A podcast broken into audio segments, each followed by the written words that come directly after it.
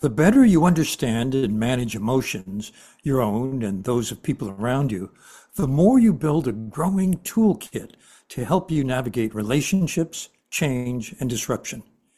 Emotional intelligence is also a key lever for personal and professional success. Want to grow your emotional intelligence? In my flagship online training program, the Daniel Goleman Emotional Intelligence courses, you can develop and deepen your skill set with the 12 crucial competencies in my emotional intelligence model. You can learn more at danielgoleman That's one word, danielgoleman And you can use coupon code podcast to save $50 on registration. What do you know about yourself? I like to read a lot and I like to draw and do ballet and I also like to do science experiments.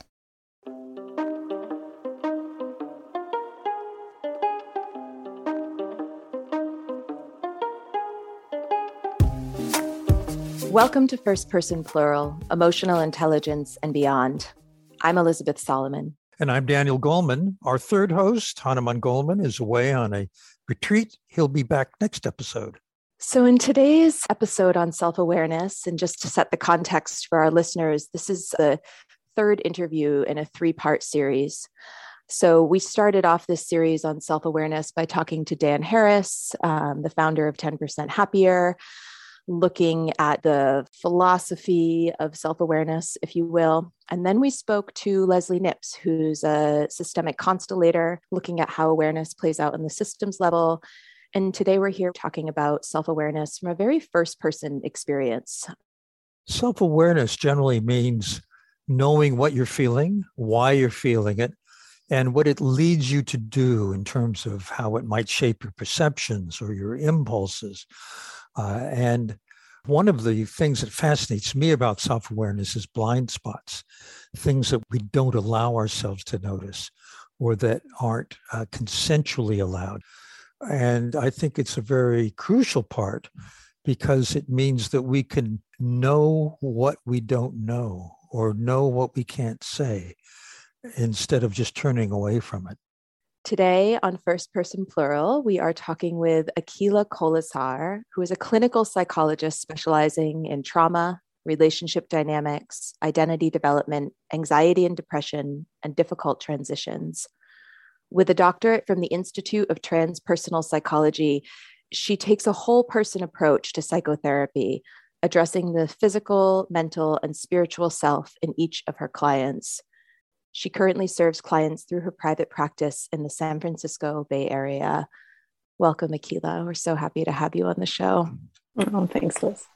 In a previous conversation that we had, I was telling a story to you about laying on my bed when I was about seven years old and staring at the ceiling and having this kind of moment of like, what am I doing here on the planet? Um, who am I? What is this body? What is this thing we call life? Is this just a dream?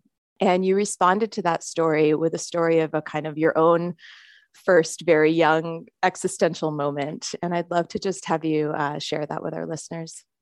Yeah, it's funny how staring at the ceiling can be a, a real venue for self exploration as a kiddo. Um, the story I told you then was I was probably about five and I was visiting my grandma, which I'd periodically do for a little sleepover and you know the environment was not the warmest. She was like this conservative polish catholic um, daughter of immigrants lady you know who had a what felt to me like a sterile home. Pictures of jesus and crucifixes everywhere and that sort of thing. Saints you know thrown in drawers because of the magical things they would do when they were in this or that drawer that sort of thing. And uh, it was time for bed and i would go into the guest room which of course was like the room that my dad slept in when he was a kid. The bed was very high, and so it was a very strange bed to me. And she would tuck me in, and you know, there's a crucifix over my head and photos of my aunt and my uncle and my dad, all probably their senior photos. You know, they were teenagers, which also felt like I was kind of back in time. Um, and we'd always pray before bed. One of the prayers referred to God as our Father. you know and i kind of asked her like well how is god my father if i already have a father? And she's like well god's all of our fathers.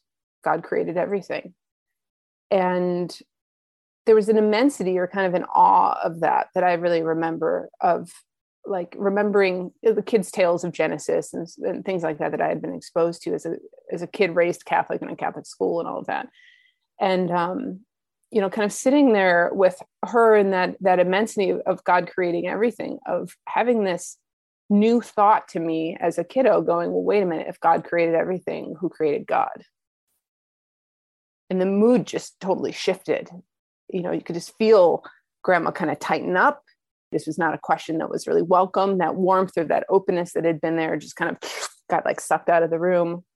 And uh, she's like, well, we don't, you know, we don't even have those, don't have those thoughts. It was kind of just shut down by her. And then she kind of tucked me in and left. And so here I'm left now terrified in a sense by this whole beautiful image that was created, you know, of everything's in its place, creator and creation and now i'm alone in this room with this creepy nightlight that kind of you know lit up the crucifix in this way going oh my god eyes bug-eyed quite literally oh my god right like what's greater than the greatest thing that that we can imagine and i don't remember at this point if i slept or not that night but i did remember she's not the one that i could talk to about it and you know eventually learned that i couldn't really talk to many people in uh, the school or in the faith that i was raised you know, I couldn't talk to many people about that question there. So I started looking elsewhere.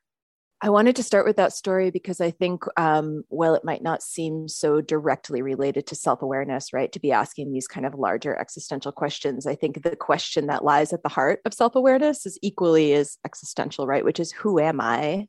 And whether that's trying to figure out who am I in the context of what we know about religion or creation or who am I in the context of something more close, like a one on one relationship. But I want to hear a little bit about the many iterations of that question that you might have asked yourself over the years. And I, I hear coming through in this story that starting with this piece of who am I in my surroundings? What is my religious identity, right? Some of these questions about identity uh, that fold into self awareness.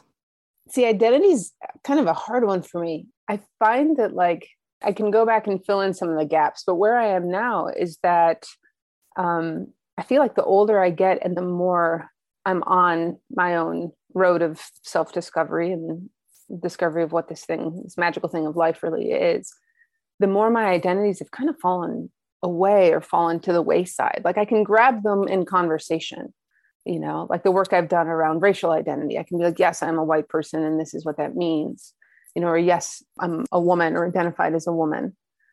And along the way, I feel like identity has been really useful for me to kind of get where I am now. And perhaps part of that path has been a search for what am I that's led me to this place of not needing identity at this point or not I don't know, the language around it is not totally formed, but it's something that that when asked kind of who am I, the the words that come are more kind of descriptors of how I show up or how I try to show up or my values as opposed to you know what we might think of as like identity politics like the the identities that others see us as you know or get reflected you know via social relationship. And so seeker would be one of those identities. Early experiences as a kid has really you know and i think probably part of my character was that i was probably born with was really to go out and seek the answers to these big questions that would just pop up inside. And nature was a huge place where I would explore that. And so being like an earth warrior was certainly an identity for a while. Well, I'm really trying to let go of that idea of warrior, even. You know, as I come more into midlife, it was something really important to me, definitely as a teen, 20s, even 30s. And now I'm asking myself, like, is this getting me the result that that I want or even we as a planet really need right now? I think you're speaking to something so beautiful that on this path of self awareness, like there's many levels to self awareness, right? So there's just like becoming aware of our bodies, becoming aware of our emotions, which is part of the way that we talk about it in emotional intelligence. And then as we've kicked off this conversation, becoming aware of who we are in the world. And I resonate with what you're saying because I think it's true that we're like, okay, I'm I'm discovering myself I'm looking at my feelings, right? I'm looking at how I show up in certain contexts and there are these things, these titles that I can give to sort of talk about those things in a very concise way. And then eventually sometimes those titles start to feel like narratives that we don't fit entirely into, right? And so as we continue on the journey of sort of self awareness or self exploration, we realize, oh, I'm much more vast than even that single identity or that group of identities, um, how that could describe me. I'm curious when you think about self awareness in the context of your own experience, what are the different ways that you think about self awareness or this capacity to become aware of yourself? Wow, that's a great question. Um, I mean, for me, I think of our nervous system as really being. So one way to think about a nervous system is kind of like our our gut reaction, our instinctual or gut reaction to the world.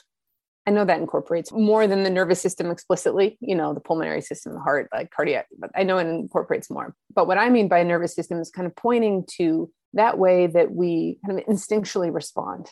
That first hit we get before we even identify a feeling as an emotion, what's the sensation that's there in in my body?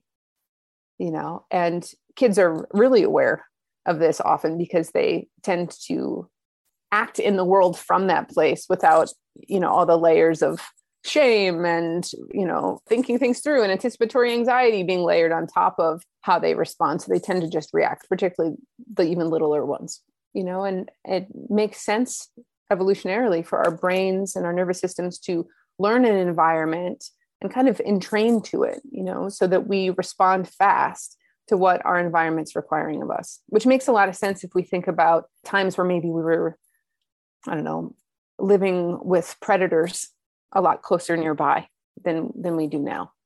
And so really understanding for myself what are the things that tend to make me angry you know and how can how can i really explore those so that i don't feel so instinctually angry about them or what are the things that tend to get me feeling hopeless or despairing or shame or whatever the reaction might be. You know it's those negative feelings that tend to draw us to that question in the first place i think. We don't tend to ask the question why does this make me so happy? We just tend to enjoy it you know.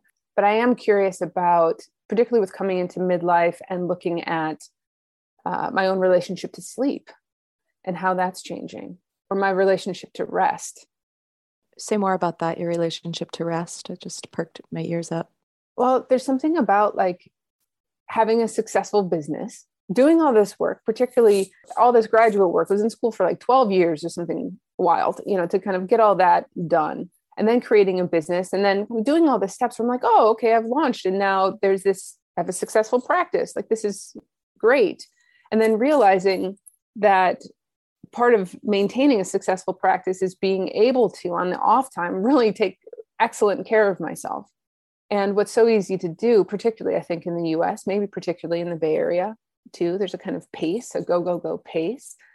Um, it's really easy to kind of fill up that free time with not only things to improve myself or improve my business, you know, or to maximize on the potentiality of life.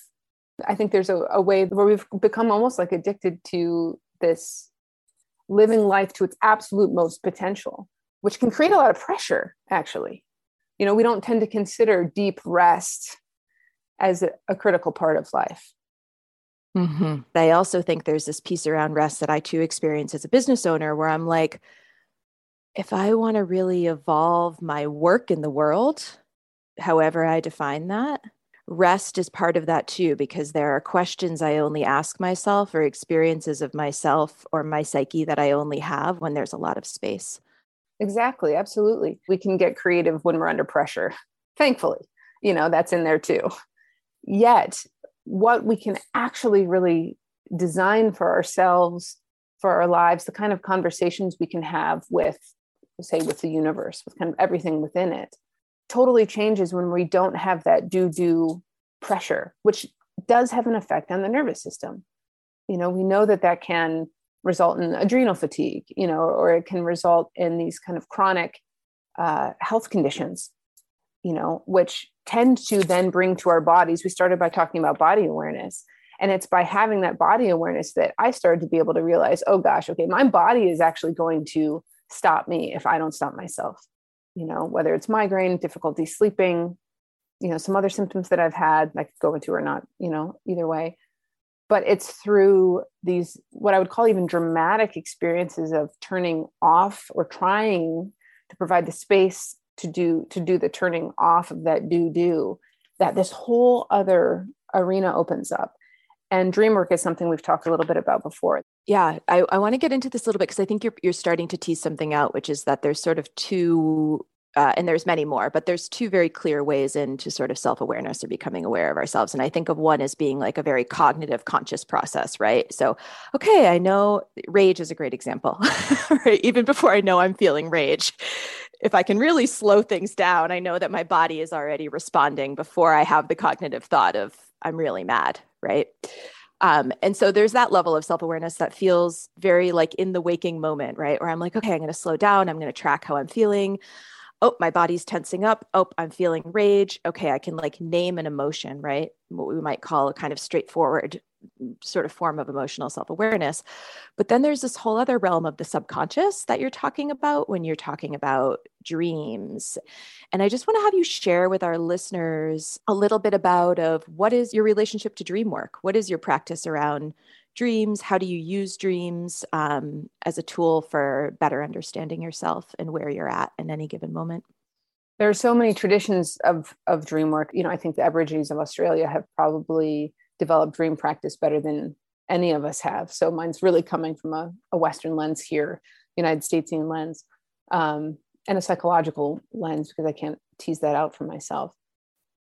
But for me, when I think about dream work, it's really about intentionality.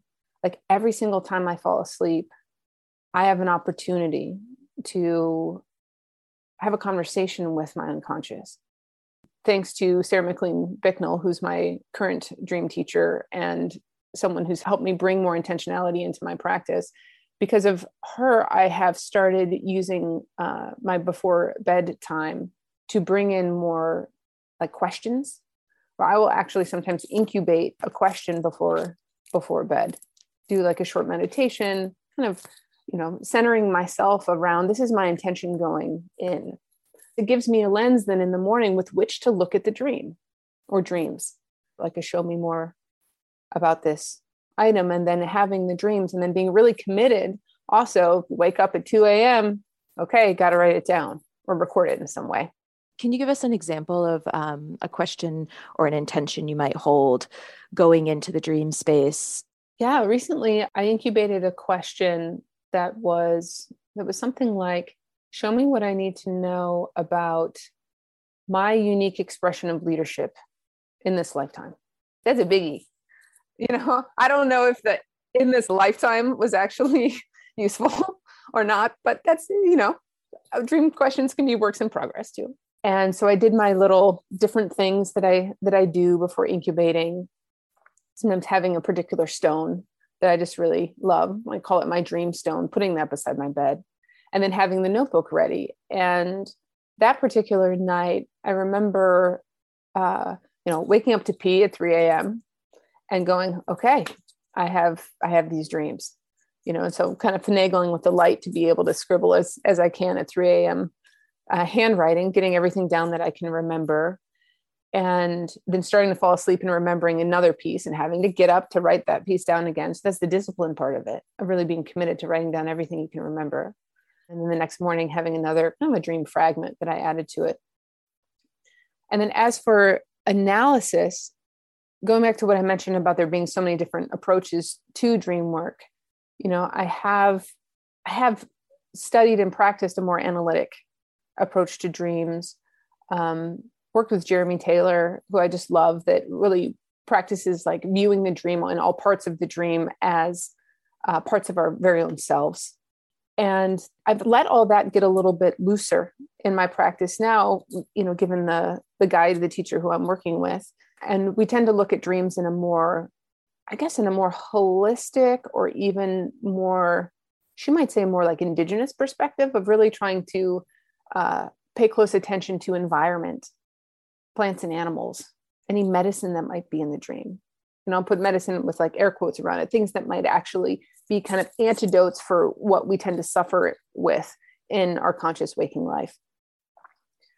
So, so yeah, I mean, from for example, from this dream, I got to work it in a group, you know, which also feels like such a gift every time a group's available to do that for me because the reflections I get back from other people when they wear my dream and look at it through the lens of my question is always different than what I can see myself. I find that for me it's essential to have other other people, other beings in my world to really understand myself. It just adds all the color. It's as if I my own self-analysis of my dreams creates a black and white image and having other people wear my dream puts all the color in this brings me to something so important and i think you know there's many ways we can talk about this. So if we're thinking about building self-awareness of ourselves as leaders in a very corporate environment right we might talk about a 360 evaluation. Same thing. We step into our community and we say please help me understand myself right? And i hear you saying this with the dream work too.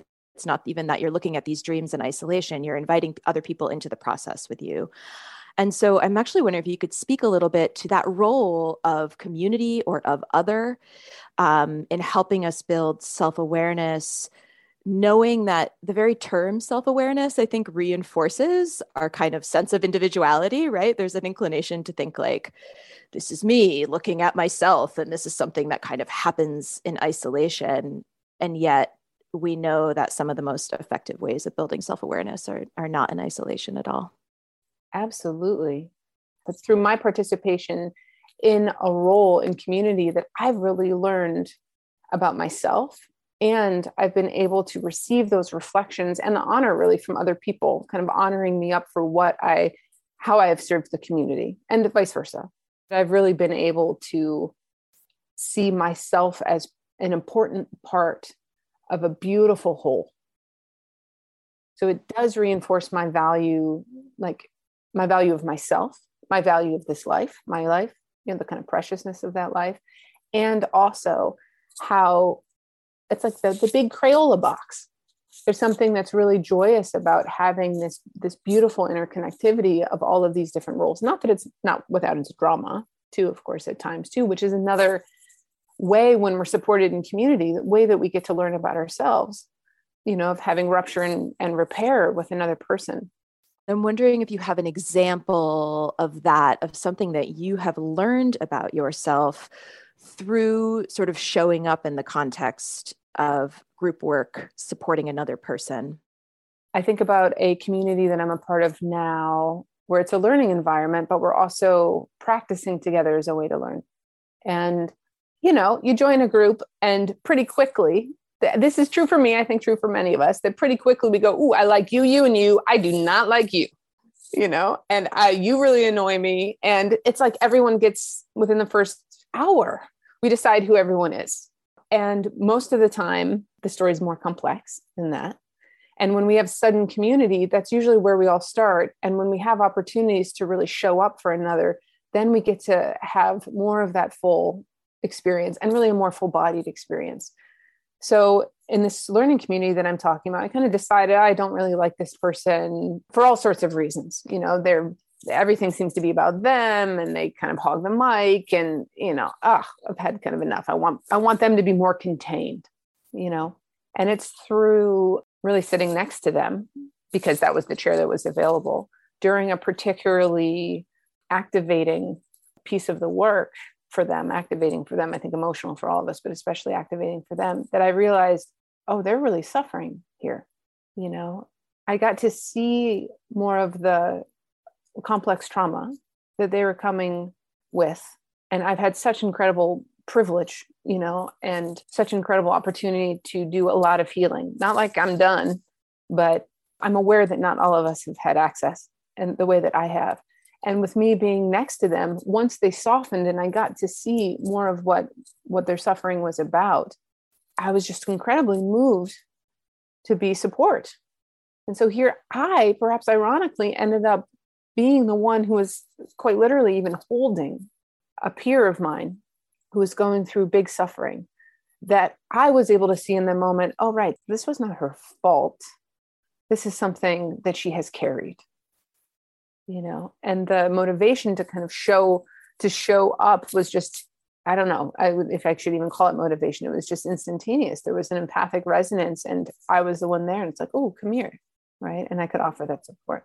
Yeah what does that teach you about yourself? I mean there's the there's the immediate part which is hey don't be so quick to judge which of course our our cognitive mind is going to do that. You're like gosh you judgy i know. whatever you know i'll judge myself for being so judgy. Right exactly.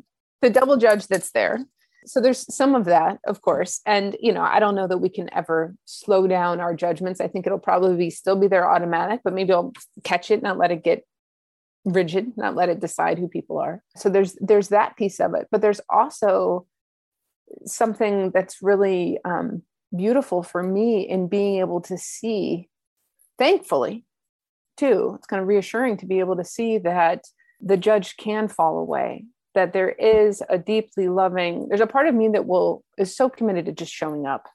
And it's such a strong value of mine. I'll talk about it with people. Like we get lost in our own despair.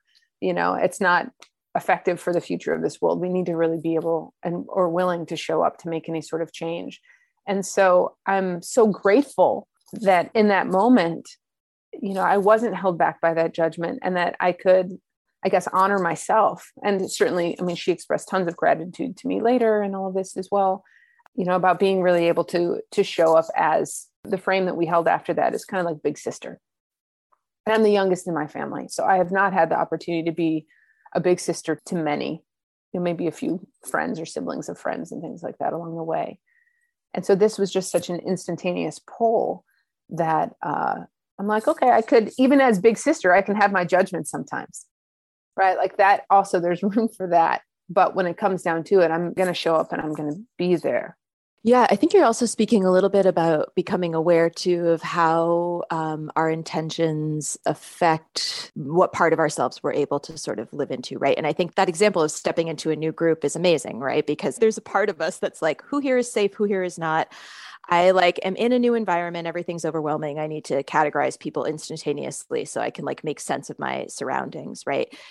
And yet, the question that you arrive at in this group experience with this person is how can I be of support? This brings me to actually a question about one thing I found really helpful in my own self awareness practice is a little bit of parts work, um, which goes by many different names, but being able to observe myself and different aspects of myself and being able to give them names and and think about, you know, okay, I have the judge. Okay, I have the person who has a lot of rage. Oh, she's angry. Oh, okay, I have this really other, like, really joyful side. Oh, I have the inner child, right? However, we want to name those parts and seeing them all as being a piece of us. And I'm wondering if that has been um, influential to your work at all, either for yourself or or with clients, and how that helps sort of relieve the shame layer that often follows becoming aware of ourselves and our emotions and our behaviors. Oh, yeah, absolutely. Dick Schwartz and internal family systems has really been the foundation of the parts work that that I've learned. Yet even like I mentioned Jeremy Taylor early in looking at dreams through each of the different elements in the dream, including the house, including the clouds, you know, as being parts of our very own selves. And what I love about IFS, internal family systems, is there's not just the focus on parts, but also this core focus on what we might call capital S self, right? Of this kind of central, what I think of as like the hub of the wheel, all the parts as being like spokes. But when I have orientation to that hub of the wheel, when I'm able to really kind of come back to center, come back to my back body, really feel supported by the chair, by the world, you know, then I'm able to take one of those deep belly breaths and turn towards whatever the feeling is that's coming up, whatever part is has been activated, and respond to it so differently you know because then i get to be able to ask the question of myself and this is true with with my clients too i try to support them in parts work because i find it immensely useful and helping us to build self-compassion. Because when we're we're able to kind of um, sit in our back bodies and really kind of find our center and not be so blended with a particular part that's up then we get to ask what are you working so hard to do right now? Judgy part. You know, to your point from earlier, it's about safety. Well, if I can really understand when judgy part steps up that I'm feeling scared, that I'm feeling unsafe, that I'm trying to identify, you know, who are my allies in the room, then there's so much more room there for compassion and understanding of that judgy part. And I'm not necessarily ruled by it, right? I get to lead myself through this new environment or this room of new people. And at the same time, kind of like beholding my judgy part, knowing that it's a protector for one that's actually really scared, which then may bring me into relationship, ideally, hopefully, with that little one who's scared, who's going, Ah, oh, I was bullied as a kid what are people seeing in me? Are they judging me right now? Probably because I'm judging them. This one that's really terrified. So then I get to be with my little like seven year old part while also being my my current self and also be with this this bratty perhaps adolescent part of me that's this judgy one that has snarky witty things to say about everyone and everything yeah Uh, uh, in Dan Harris's interview for our first act, he shared a quote that said, Self knowledge is always bad news. I think for me, my path around self awareness has always, there's been something kind of magical about it. There's something that's gotten me excited inside. Even those big questions you know like that first one of if god created everything what who or what created god? Like there was something really terrifying in that but there was something that hooked me that was almost like seductive about that question. However you know when i think about the self-awareness of our of my inner judge you know or of the impact i've had on other people at times when i've let my even righteous rage you know control my actions then i can relate more to that question of it being bad news one story that comes to me as I reflect upon this is how um, I remember, I think I was 11. I remember learning from a friend's mom that in some places people eat dog. And I grew up with dogs. My first primary relationship was with a giant schnauzer named Butch. Um, like dogs were my peeps, you know, as a kid, especially. And was hugely attached to animals uh, and really found great social safety with them as a youngster. And so I was appalled when I learned this. Now, you know, cultural relativity and stuff, I'm putting that aside for for a moment because I was 11 at the time and didn't really get those pieces. But I thought, wait a minute, people eat dogs, oh no. And then learned people eat horses, and I rode horses, and I'm like, oh no, this is horrible. And then I'm like, wait a minute, how is this different than cows? How is this different than pigs you know like i'd met cows and pigs on farms or you know petting zoos things like that. I'm thinking wait a minute like uh, my family ate that stuff all the time.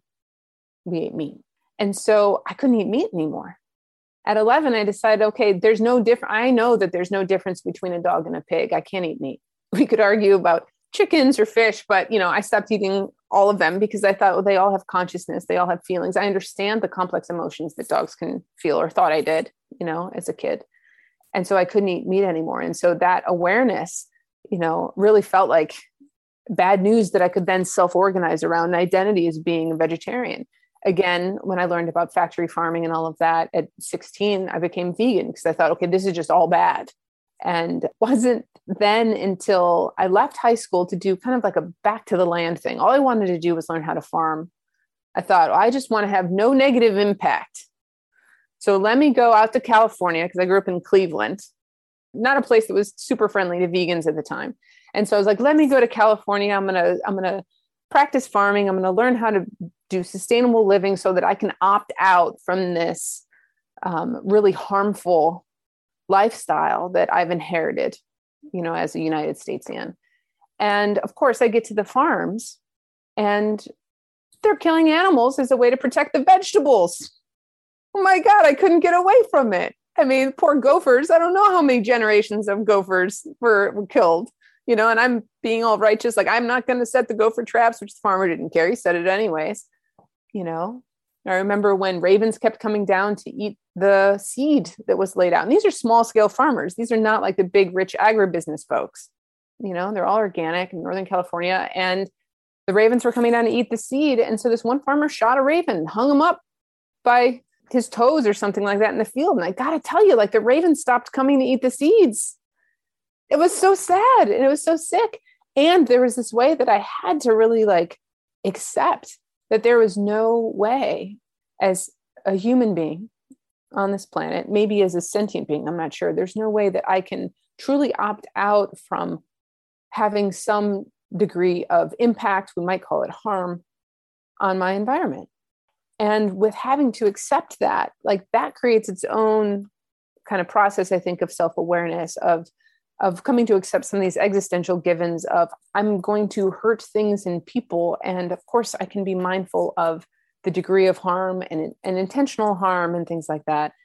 Um, but this has really led to me now you know i'm i am no longer vegan i'm no longer vegetarian but i'm incredibly committed to eating local. I have incredible privilege living in california to be able to eat local to be able to shop at farmers markets that are year round so i see you know an immense amount of privilege in that. You're getting to a, question that i was going to ask you which is how the act of becoming aware of oneself one's emotions one's impact etc um, how that changes your relationship to the world. And what i'm hearing is that you identified very early on this value around no harm and had to go through like multi decades of reckoning with that, right? From like the righteousness of, I'm going to be one of those good people who causes no harm to the realization that part of living in a system or an ecosystem is that everything we do has an impact on some other part of the system. And we don't always know what that is. And it's certainly not always for good, right?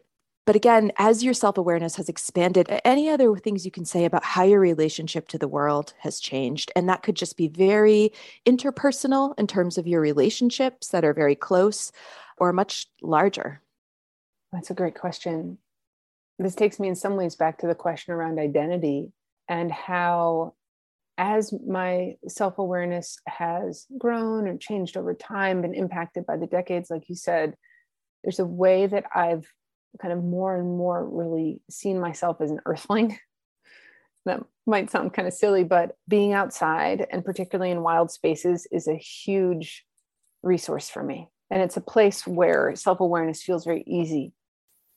So, backpacking is something I try to do multiple times a year because there's something about coming down to the simplicity and not being impacted by media, having the media break, literally carrying just the very simple things that I'm going to have while I'm out there just having voice, meaning like I don't really carry a radio with me. So it's like our own song that we might create or conversation or silence, hearing, and it's not silent, hearing the natural world out there.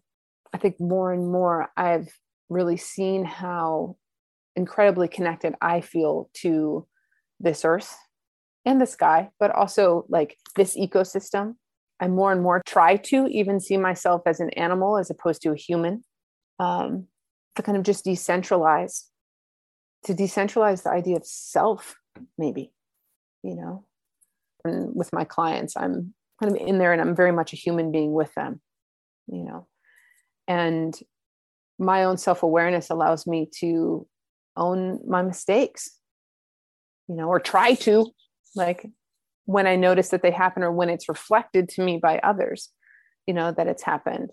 And it's when I am more self aware and willing to see, again, this is in the context of harm, I guess, how I harm another, how I've impacted another, especially if it's unintentional harm, then the pathway to repair becomes evident if it's possible.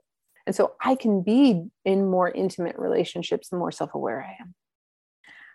I'm going to end there because that was like a absolutely, that was just gorgeous. Thanks for hmm. saying that.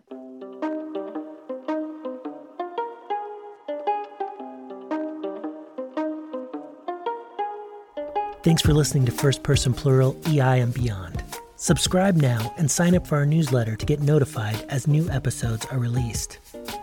We care about supporting you on your EI journey and helping to bridge the gap between theory and application. That starts by better understanding you and the resources you're looking for.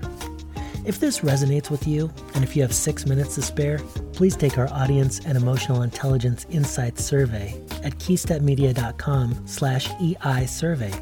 That's keystepmedia.com slash EI survey. We promise to take your insights to heart. You'll have our deep gratitude and a free copy of the Leading with Empathy ebook – a collective guide that explores different applications and facets of empathy. One more time, that's keystepmedia.com slash EI survey. This show is brought to you by our co-hosts, Daniel Goleman, Hanuman Goleman, and Elizabeth Solomon, and it's sponsored by Keystep Media, your source for personal and professional development materials focused on mindfulness, leadership, and emotional intelligence. Special thanks to Cora, whose voice you heard at the top of the show, and to today's guest, Akila Kolazar.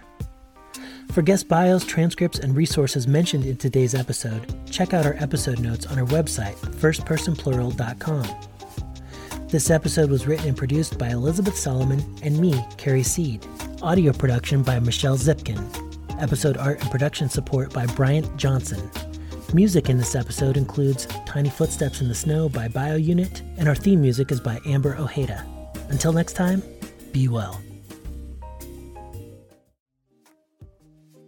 If you enjoyed today's episode, please rate our show and submit a review. It helps us spread the word about the show. If you want to go the extra mile to support our show, you can become a patron. For as little as $5 a month, you can get exclusive access to extended interviews and behind-the-scenes content. Sign up at patreon.com slash firstpersonplural.